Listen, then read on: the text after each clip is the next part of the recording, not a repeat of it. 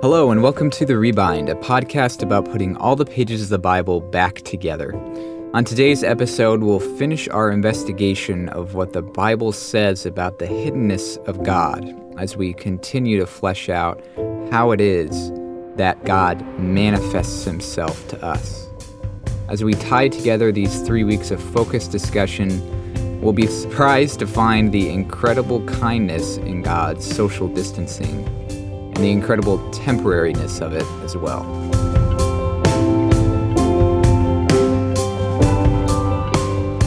Well, I hope you're ready for the finale of our little standalone trilogy here. Typically on the Rebind, we've been covering the book of Ezekiel and saturating ourselves in its story and message. But we've been taking a break the last two weeks to discuss a topic that Ezekiel raised for us. If we see God's mobile, concentrated presence as this all important theme in the book, how does it really work today? What's with God's presence and, and, absence, his nearness and hiddenness? I think all of us have asked, or at least heard asked, if God is who he says he is, why doesn't he just show up? And so we've been looking beyond Ezekiel at the Bible as a whole to get a feel for the framework that Scripture presents us with. So many of us, without actually saying it out loud or really thinking it through, are working with a switch model for God's presence. It's on or it's off. And if Moses could have it flipped on, why can't I?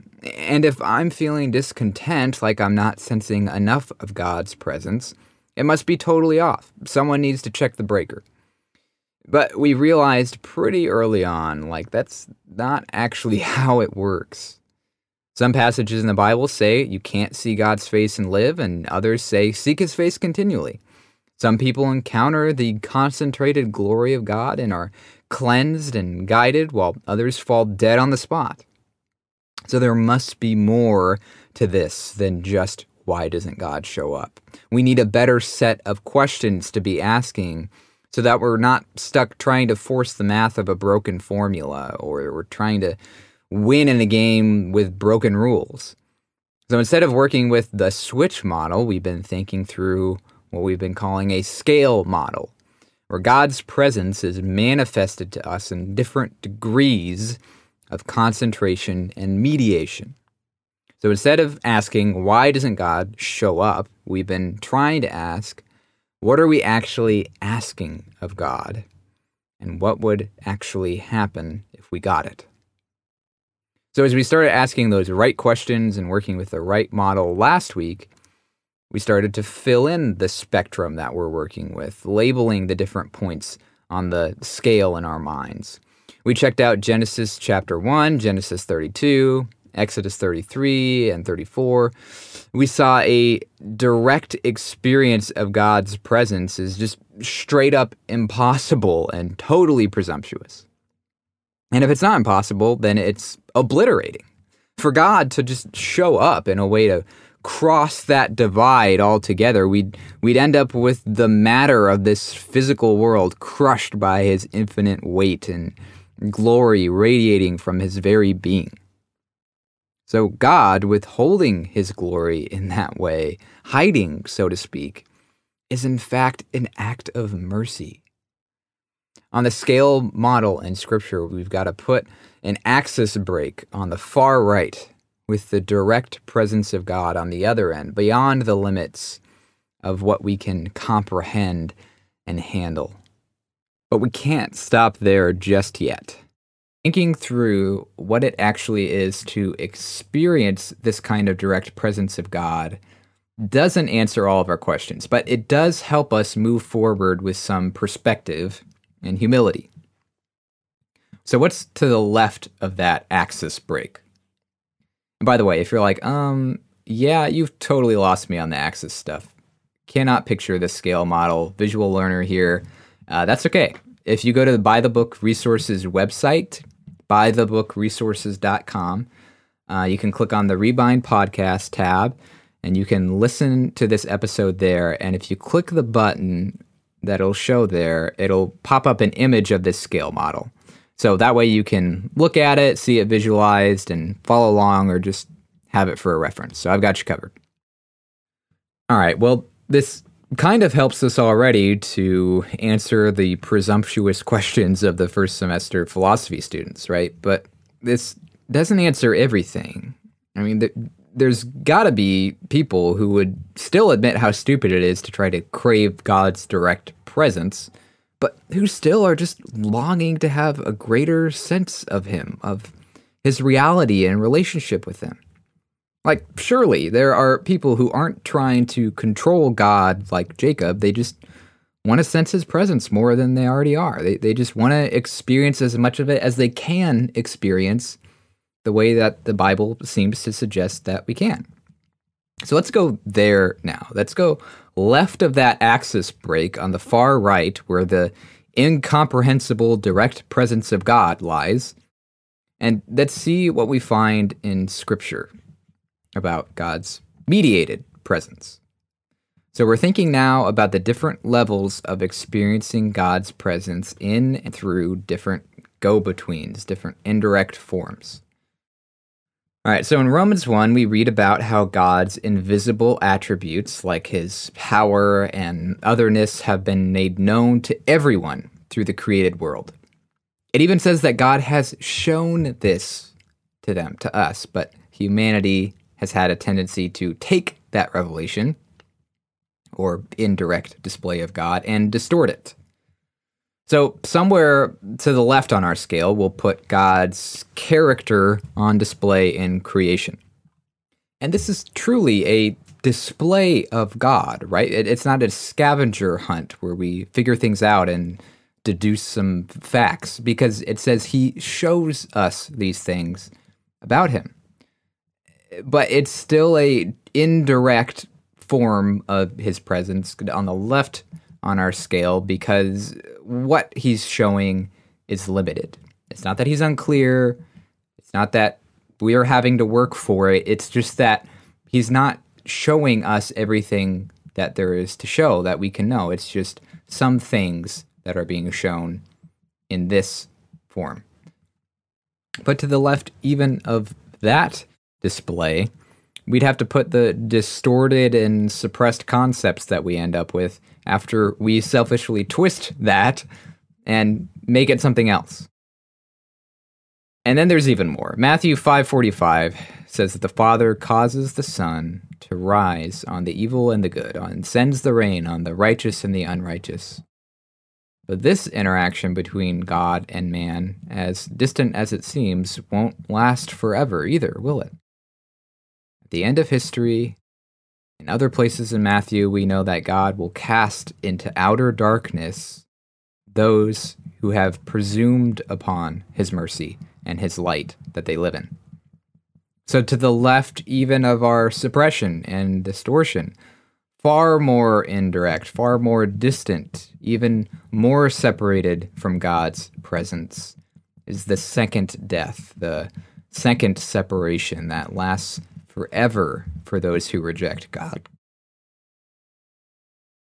But to the right of what God shows us of himself in creation, there are special and specific ways that he shows up, like in dwelling in the temple, or in guiding the Israelites in a pillar of light and fire, or in giving Ezekiel a vision of his spiritual movements. This is what we have today in the Bible that we talk about on this podcast a closer experience of God's direct involvement and presence, a, a less mediated way that he shows up. And as opposed, even more, to the non Christians who encounter that word, followers of Christ are actually united to Jesus Christ himself in ways that we could barely imagine. So that's one point further on the right than just these unique acts of revelation. All right, hopefully, I'm not just info dumping on you. I, I just want to help you fill in that scale in your minds and your hearts, moving from greater mediation to less mediation, moving from um, indirect experiences of God's presence to more direct. We've got second death, human distortion, what God has shown of himself in creation, specific acts of revelation and showing up, and are being united to Jesus Christ, God Himself, as Christians. Now we're going to unpack what this means for us now in a second, but let's just think about as far right as we could possibly get on the scale without crossing over into an obliterating direct experience of God's presence. We would call that maybe God's unmediated presence, or still not totally direct, but as much as humanly possible presence. But let's just stick with unmediated presence for convenience. What we're envisioning here is the removal of all possible obstacles that distance us from God or hide his presence from us. All of it gone. Uh, what's being asked here is not, why can't I access God in the fullness of his glory, but rather just, why can't I experience the full human relationship with him like Adam and Eve had? Now, this is the really big claim that I want to make with all of this, guys. This is where we want to remind ourselves of everything we talked about last week. Visualize this scale in our minds the best we can. Think about what the Bible shows us. Both Christians and non Christians have a valid reason for feeling like they're missing something, for feeling dissatisfied. And both Christians and non Christians will experience and encounter that unmediated, unhidden presence of God. But they will experience it for very different reasons with very different results. This is where we see the Bible actually affirm yes, God will show up, but are you prepared for that? for Christians, 2 Corinthians chapter 3 tells us we've got it even better than Moses did. I mean, Moses had to wear a veil. But it says, We are with unveiled face beholding the glory of God through the ministry of Christ.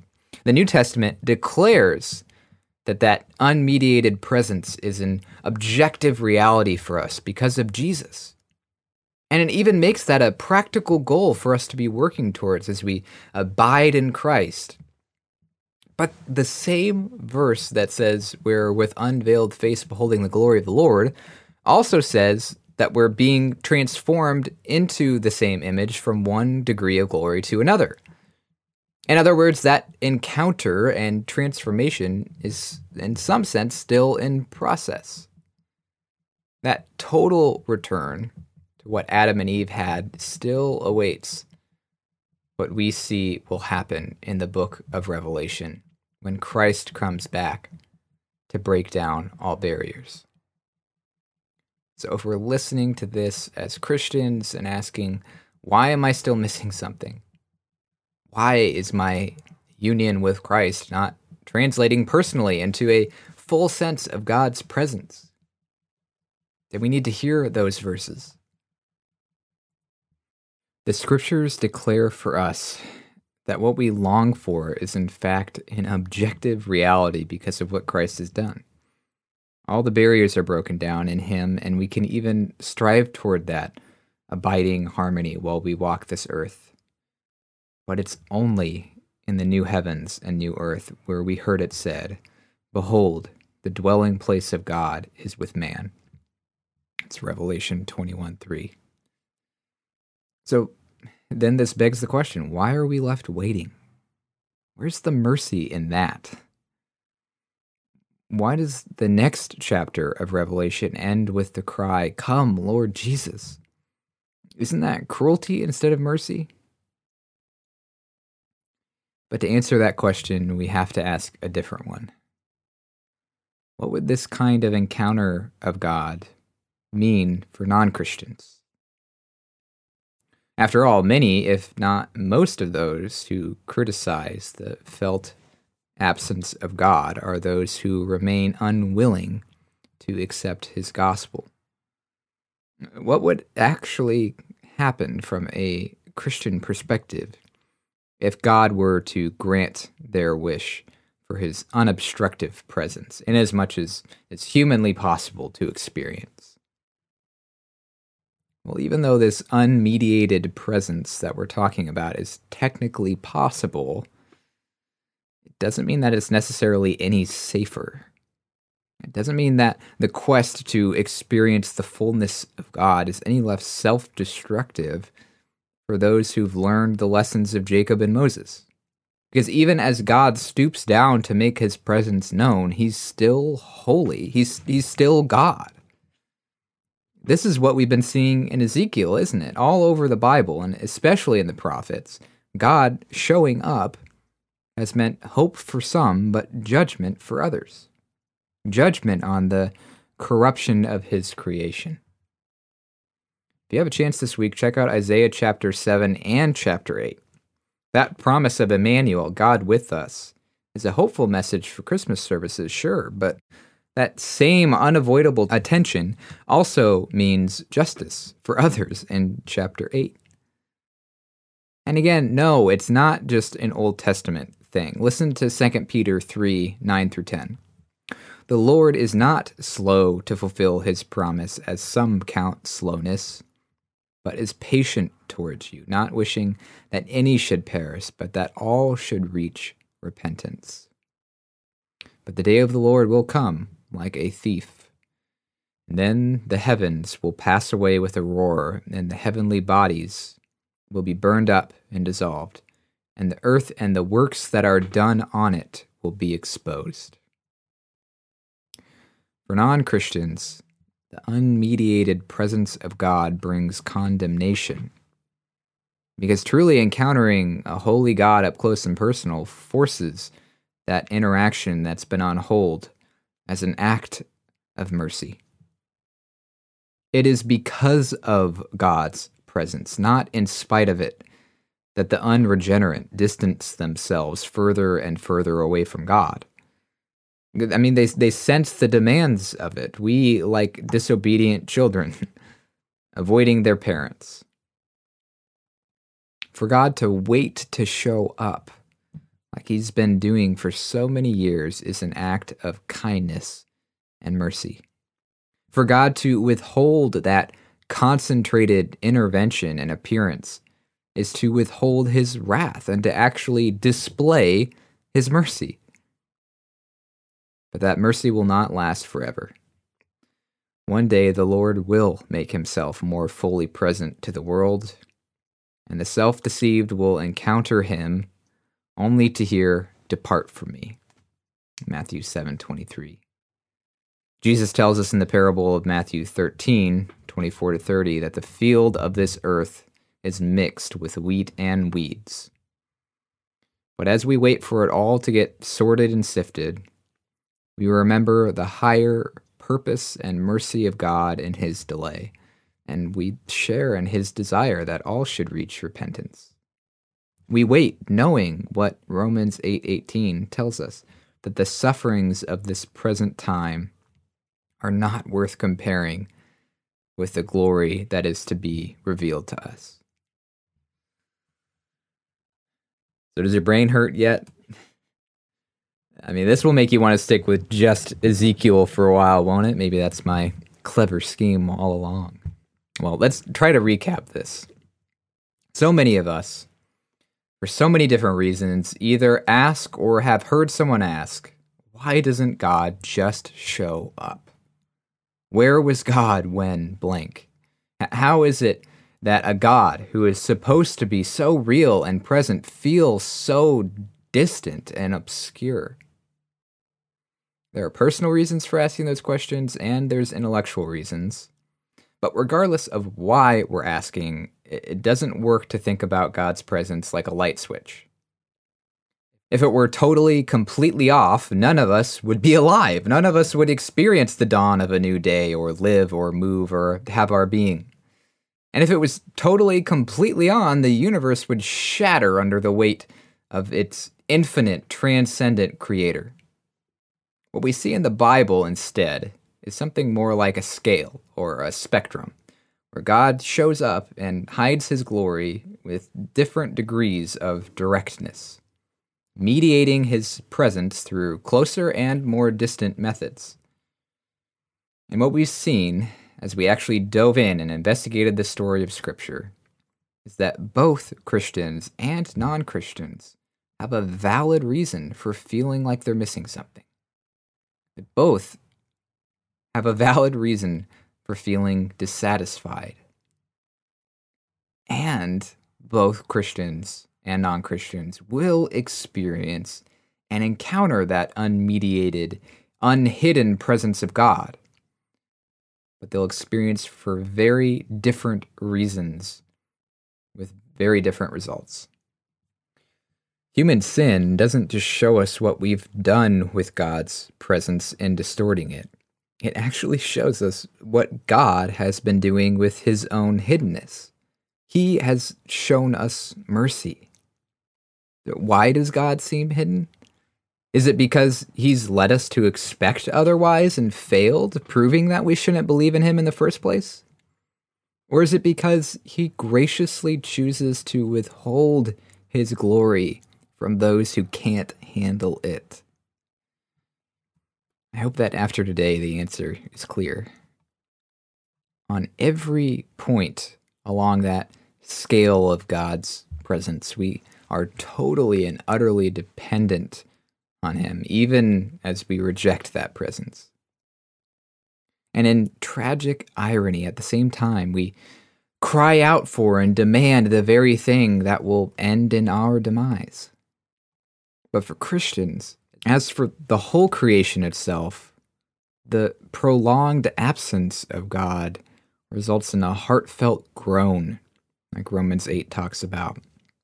We taste that presence in the grace of Christ, but we still wait for its full realization.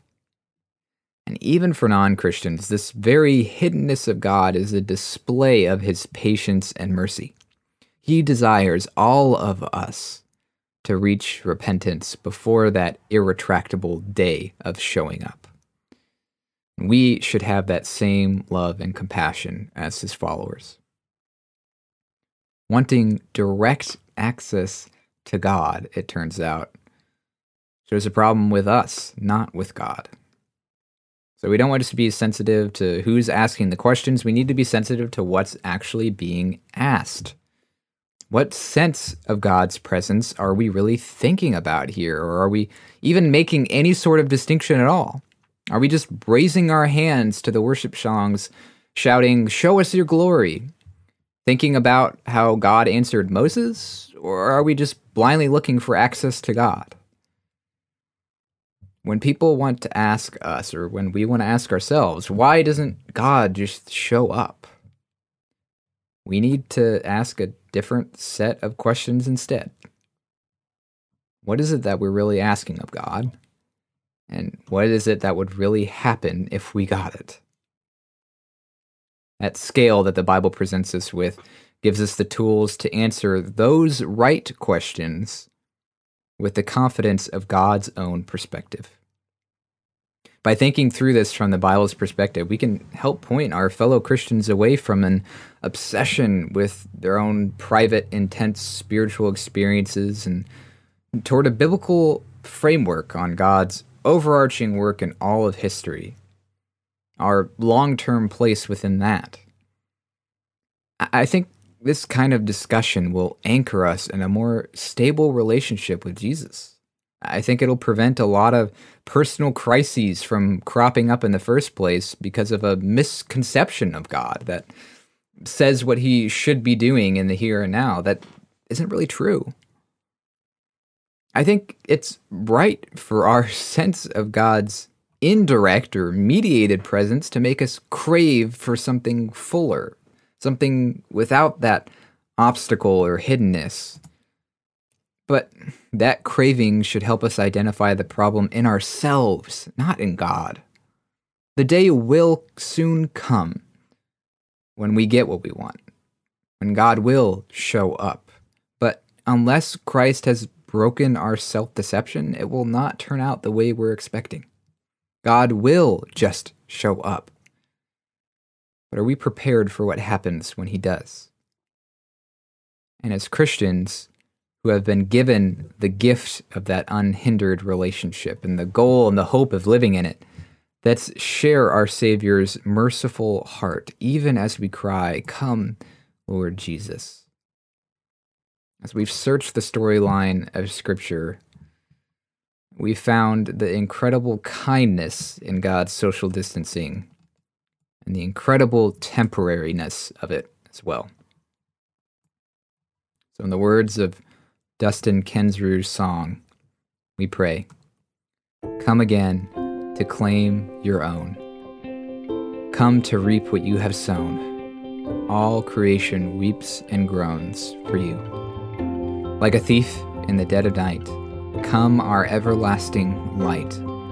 Let your brilliance shame the brightest day. So until the sun does rise, till your trumpets rend the skies, help us keep our restless eyes on you. Amen. The Rebind is made possible by the help of Andrew Horning over at Andrew Horning Sound, along with the art contributed by graphic designer Adam Anderson. If you've been enjoying the Rebind, please spread the word and follow us on social media. And be sure to join us again next week as we pick up our journey in the book of Ezekiel.